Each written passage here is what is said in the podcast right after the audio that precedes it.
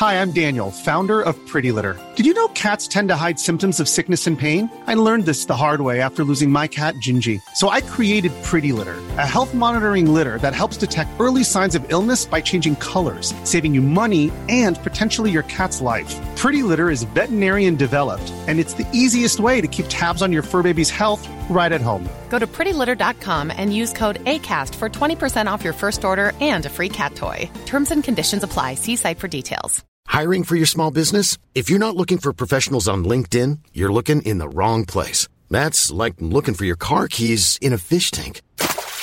LinkedIn helps you hire professionals you can't find anywhere else, even those who aren't actively searching for a new job but might be open to the perfect role. In a given month, over 70% of LinkedIn users don't even visit other leading job sites. So start looking in the right place. With LinkedIn, you can hire professionals like a professional. Post your free job on linkedin.com slash people today. Mick, I'm nearly going to have to say congratulations. Is there cake tonight? I can actually see candles because this is a significant...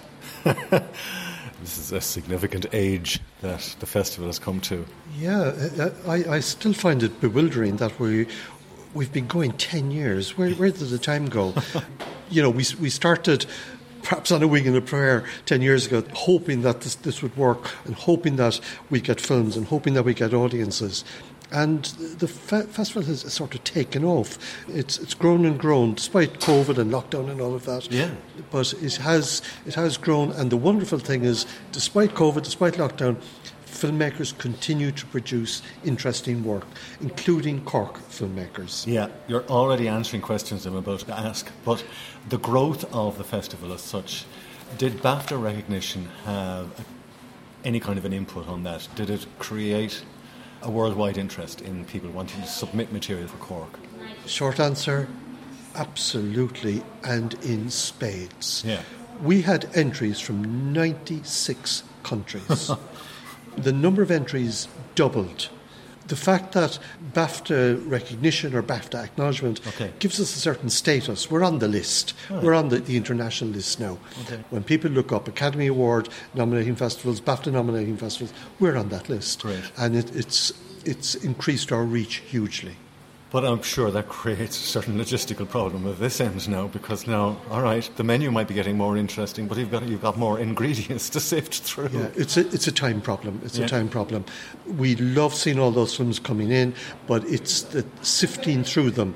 And certainly for the international shorts, we get thousands, over 2,000. We have a panel of people Absolutely. looking at them, and that, that's necessary because they need to be assessed and sifted through and seen which ones suit our purpose, etc. But it's a great problem to have.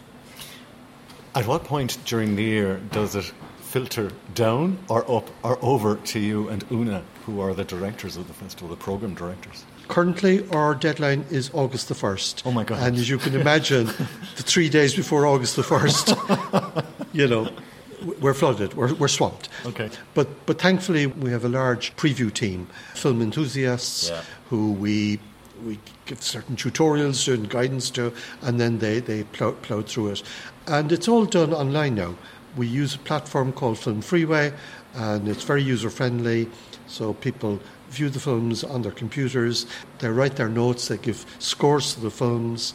It's very gratifying to see film from across the world. And one of the things that's rewarding for me Yeah. is you see the world through other people's eyes. Absolutely. Cultures that are far from us, you can see what their preoccupations are, or how they tell stories, or what stories they feel are important to tell.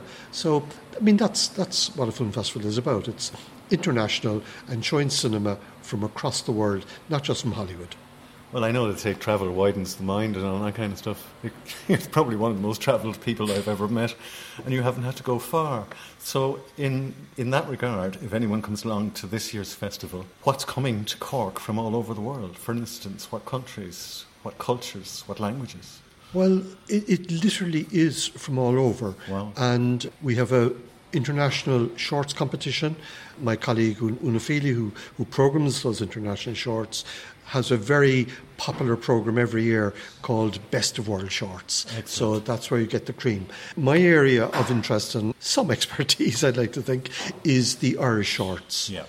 We have gosh, I've lost track now how many how many programs of Irish shorts we have, but they cover documentary, animation, comedy, horror, drama, experimental film, films from Northern Ireland, and it's important to say, two programs of shorts by Cork filmmakers.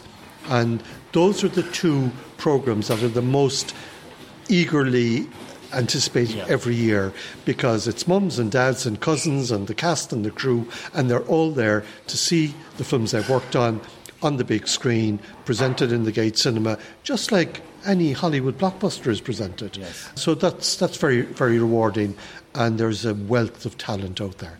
Now, you were talking earlier on to one of my colleagues here from the newsroom, to Zita, and you were talking about a Cork long film that caught your ear.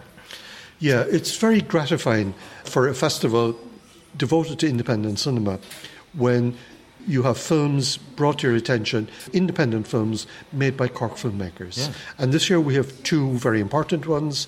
One is a documentary made by Frameworks called Ordinary Women in Extraordinary Times concerns five Cork women involved in the War of Independence. And these are relatively unknown stories that frameworks have brought to our, our attention. And it, it's fascinating. You know, we're aware of Terence MacSwiney and so mm, forth, mm. but they're. they're, they're the ordinary women. Yeah. Yeah, yeah did uh, extraordinary things.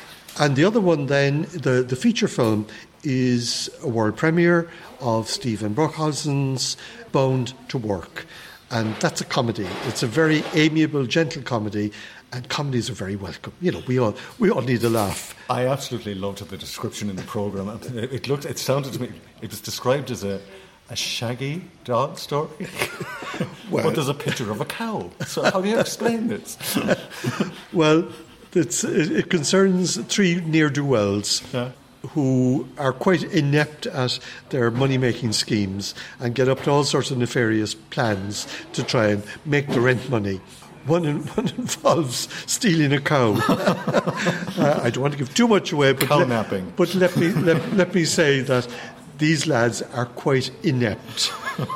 As you can imagine, it's quite funny okay. because everything goes wrong for them, but they're still very amiable chaps. You hope it works for them, and it doesn't. It was made as if it was a community effort. It was like it grew legs. The community got involved, people of Cork. Stephen was explaining to me that it was almost like a COVID project. It was yeah. something to do, you know. They, he reached out to his filmmaking friends and said, let's do something. And then it did grow legs. Mm. And, you know, he was looking for sets, he was looking for actors. And all of this, all of this came into, into being.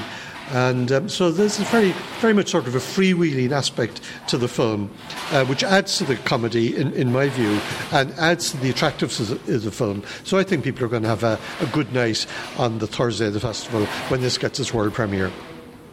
The festival itself is bookended, and you've made the point already, quite unusually, by documentaries. Normally, people would expect works of fiction, but there's a very good reason for choosing the opening and closing films as documentaries?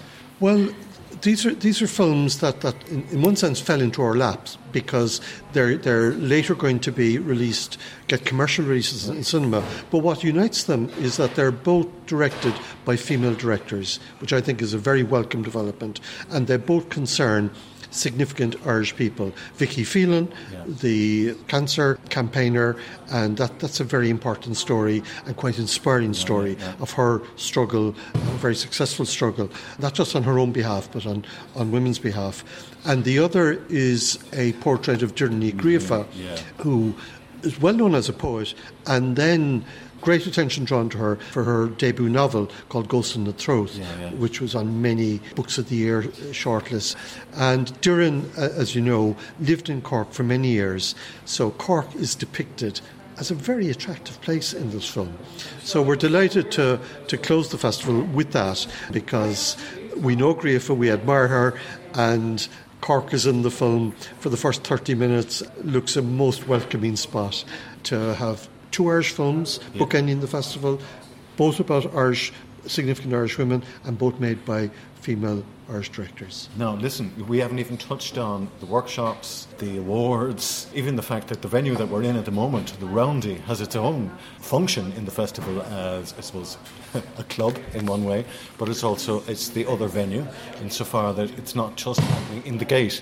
The Roundy for the week of the festival is the Black Knight Festival Centre. We will have some screenings, we will have some workshops there, but also we have a very full music programme. One I'm particularly looking forward to is Bois the Cork band who gig very infrequently. I've seen them play twice, but that was years ago. So an opportunity to catch up with Bois is something that I personally am looking forward to. But it's also a place that we can direct guests to, filmmakers can hang out here, and it all adds to that rich mix of events that a festival should have. Well, unfortunately, I'm sorry to say that Indie Cork or something left to centre has now taken centre stage. My commiserations on that. Okay. The festival is running from October the 2nd mm. to October the 9th, Sunday to Sunday. About 50, 50 separate events on over those eight days. So it's a packed festival. We carry on for another, I think, 10 days online. So, particularly short films and documentaries it gives it gives people another opportunity. Perhaps people who haven't the, haven't the chance to get to Cork, or people who, are, for one reason or another, can't attend the live screenings. The online platform is now here to stay. I think. Well, speaking of attendance, people are already starting to come in the door, and we're going to get crowded out if we don't stop right now. I think you've covered as many topics as you can. There's the features, there's the shorts, there's everything can be found in the Indie Cork program, which is. To, to be found everywhere all over the city from, or online. From the Gate Cinema in particular, but yeah. from, from all good coffee shops. All good coffee shops. Anybody who has an appreciation of film. Do you think Cork has grown as a film-making community? Oh, ab- absolutely. I mean, it, one of the gratifying things about our Cork program is that we're screening films by filmmakers we know because they've been at the festival with their films in previous years. So there's a continuity of production. These are not just once off filmmakers, and now we have a number of companies based in Cork who produce films year on year, and we have the great pleasure and privilege to be able to screen them to Cork audiences. Okay, it looks like everybody's starting to grow up. Mick, do me a favour. Don't grow up. All right. Keep it young. 10 years young. Well done. Thanks, Conor. Hi, I'm Daniel, founder of Pretty Litter. Cats and cat owners deserve better than any old fashioned litter. That's why I teamed up with scientists and veterinarians to create Pretty Litter. Its innovative crystal formula has superior odor control and weighs up to 80% less than clay litter. Pretty Litter even monitors health by changing colors to help detect early signs of potential illness. It's the world's smartest kitty litter. Go to prettylitter.com and use code ACAST for 20% off your first order and a free cat toy. Terms and conditions apply. See site for details.